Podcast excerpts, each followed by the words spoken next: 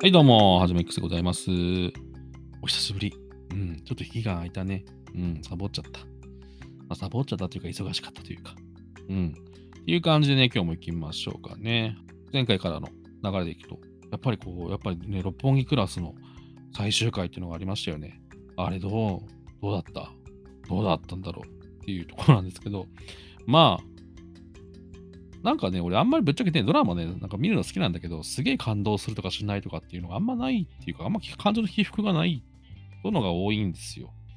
で、まあ、ちょっと、ポイントはちょっとワクワクしたなって思ってはいたんですけど、ただまあ、あの、結末はやっぱりザ、あの、なんかね、なんか韓流ドラマのドロドロする感じに一応はしてるんだろうなっていうところで、なんか 拉致されたり、撃たれたりとか、なるパターンのやつ。うん、ああ、これか、ああ、こういう感じね、みたいな。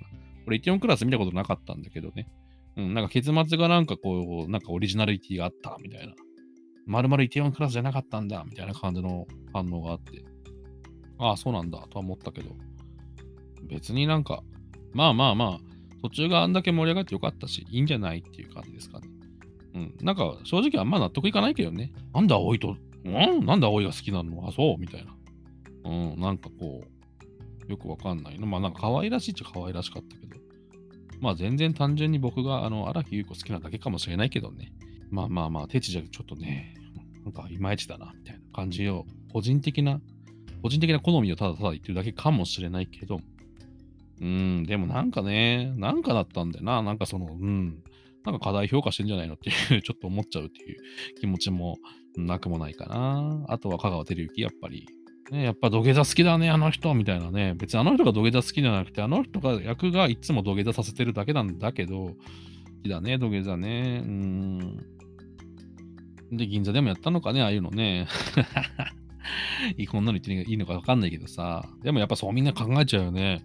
めちゃめちゃ怖かったもんね、あのね、画像ね。あの、なんかこう、髪の毛引っ張ってるみたいなやつだっけ？なんかわかんないけど、なんかめちゃめちゃあのままの顔で、ね、まんま、役のまんまだったじゃねえかみたいに言われててね。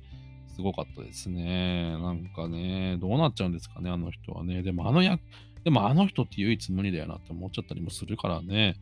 うん。なんか別に叩かれてもいいから、なんかかね、あの、あの人の役はあの人でしかできないものだから、ぜひ出てほしいなっていうのが個人的な意見ですかね。まあ、抹殺したい人っていっぱいいるんでしょうけどね。ねなんであいつだけ許されるんだみたいな、キーみたいな人がいっぱいいるだろうから、どうなるかわかんないけど、個人的にはまだまだ見たいなと思う俳優さんでしたと。はい。でもね、やっぱ最終回といえば、あれですよね。ちむどんどんがね、うん。もうある意味僕の期待に応えてくれたみたいな感じかな。はちゃめちゃでしたね。とではみんななんかすごいひどかったみたいなこと言って書いてあってね。うん。でもさ、俺思うんだけどさ、期待しすぎじゃね？って思っちゃうんですよね。だってさ、最終回から1個前見りゃさ、もうさ、15分でさ、どうまとめるかなんてさ、ああいう風になるに決まってんじゃんとしか思わない。まあ、ああいう風になるとは思ってなくても、なんかこう、もっとスッキリする終わり方をするんじゃねえかみたいな、思うのっていうのが逆に俺は謎だったかなっていう。なんでそんなみんな期待しすぎなんだよ、本当にみんなね。うん。だってもう途中からはさ、微妙だったんだからさ、もう微妙でなるに決まってんじゃんっていう。だって話の軸よくわかんねえじゃん。結局何がしたかったのっていう話だしね。まあ結局沖縄返還だけど沖縄を題材にしたっていう結構浅はかな感じだったんじゃないのって俺は思ってるから、うん。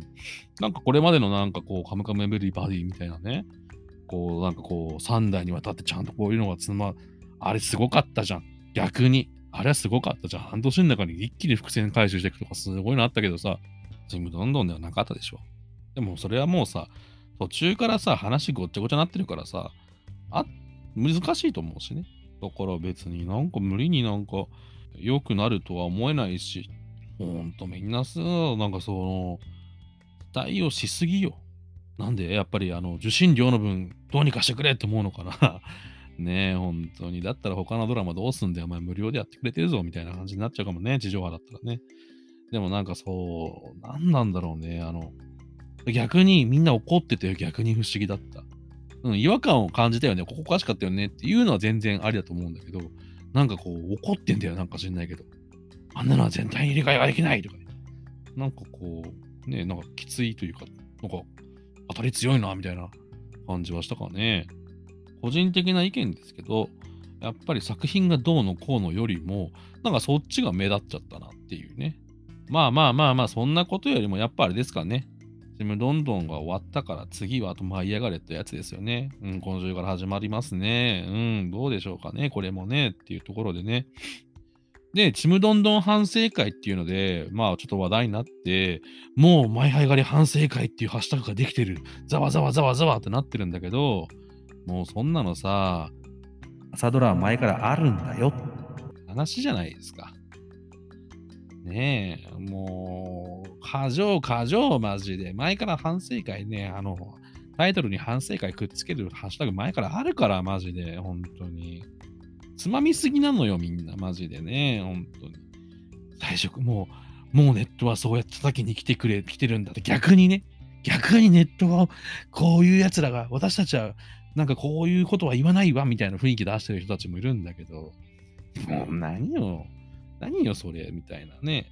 なんかこう、根も葉もなく急になんか騒いでるみたいな人たちになっちゃってますよね。面白いな。なんか、だからなんかね、こう朝ドラに関してはまだね、なんかこう、舞い上がれはもう、まだ主役のね、主人公の女の子が可愛いぐらいで、全然まだまだ、あのね、物語は進んでないけど、もう感じるのはネットのざわつき方面白みたいなね。なんか現実的じゃないというか。うん、なんかこういう人たちってね、やっぱ、うん、あんまこと言うこと、こういうこと言うなんか、大変なことですとかもう言わないけど、まあ、はっきり言っちゃうと、なんか政治でギャーギャー言ってるやつってこういう感じなんだろうなって思っちゃったっていうところですかね。うん、こういう人多いんだろうな、みたいな。やべえ、言っちゃったよ。ええー、ええー、でもね、私切らずに流しちゃいますから、こんなはい。なんですよね。うん。でもね、ほんと今週からどんどん新しいドラマ始まるしね。うん、まだまだこれから、まあ、あの、まあ、やがれもね、盛り上がっていくんじゃないかなというとこですよね。うん。クワバタワールドのクワバタさんが、まあ、まんまの、まんまのクワバタさんじゃんみたいな感じだったけどね。まだね、一回し、まだ第1話しか見てないからあれだけど、やっぱ長浜ねると山下美月出るのがね、熱いよねっていうのが、まあ、個人的な、ただただ可愛いお姉ちゃん好きな人は そういうこと言っていますよ、というとこですかね。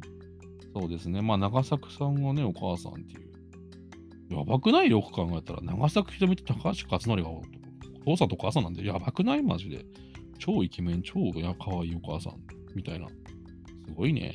うん、すごいよね。お兄ちゃんだっていう。関ジャニの横山くんだぜ。すげえぜ。